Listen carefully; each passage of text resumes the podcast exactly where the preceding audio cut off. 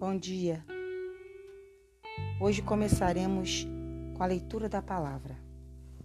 Está lá em 2 Coríntios 5, a partir do versículo 27, e que diz assim: Quando alguém está em Cristo, torna-se uma pessoa totalmente nova por dentro, já que não é mais a mesma pessoa. As coisas antigas já passaram e teve início uma nova vida. Todas essas coisas novas vêm de Deus, que nos trouxe de volta a si mesmo, por meio daquilo que Cristo Jesus fez. E Deus nos deu o privilégio de insistir com todos para que se reconciliem com Ele. Pois Deus estava em Cristo, reconciliando o mundo para si não levando mais em conta os pecados dos homens contra eles, e sim apagando-os. Essa mensagem maravilhosa de reconciliação ele nos deu para transmitir aos outros.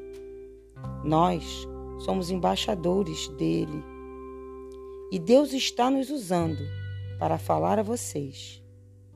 Nós estamos lhe implorando, como se fosse o próprio Cristo que estivesse aqui suplicando a cada um de vocês. Aceitem o amor que Ele tem a lhe oferecer.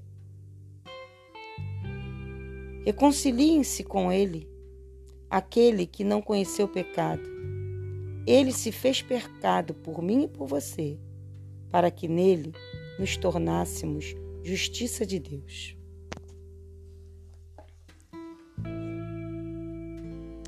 O nosso tema de hoje e título Diz assim: Você está aonde quer que vá. O que aconteceria se você esbarrasse com alguém que não gosta em cada lugar que fosse? Não seria terrível? Você vai a uma festa e tem que aturar a conversa e os pontos de vista daquela pessoa. Vai à igreja e lá está ela sentada do seu lado. Que chatice ter que passar tanto tempo com essa pessoa, pensa você. E aí as coisas ainda pioram. Lá é, está ela sentada à mesa do jantar com você, se espreguiçando numa área da piscina, e ela vai até para sua cama. Ela está por toda parte. Parece horrível, não é? Mas é exatamente a situação na qual você se encontra se não gosta de si mesmo. Porque você estará aonde quer que vá. Não há como fugir de si mesmo, nem por um segundo. E por isso, você acaba vivendo uma vida bem feliz se não gosta da sua própria companhia. Mas acredite, ou não, apesar de todos concordarmos que não faz nenhum sentido viver assim. Tenho visto que a maioria das pessoas não gostam de si mesmo, mas talvez nem percebam isso.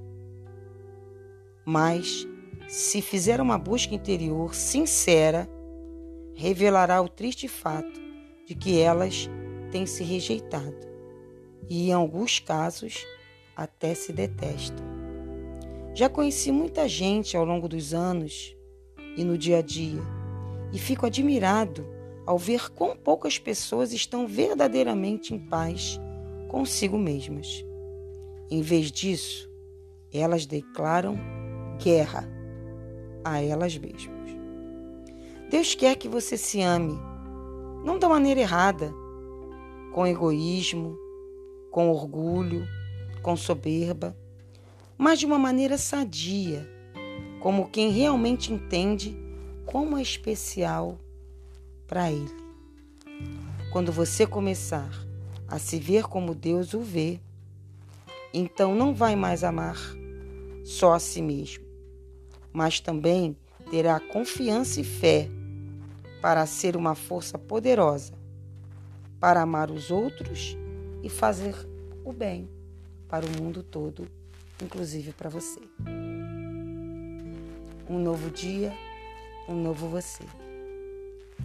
A minha oração é que nós possamos entender e sentir o pleno amor de Deus por nós.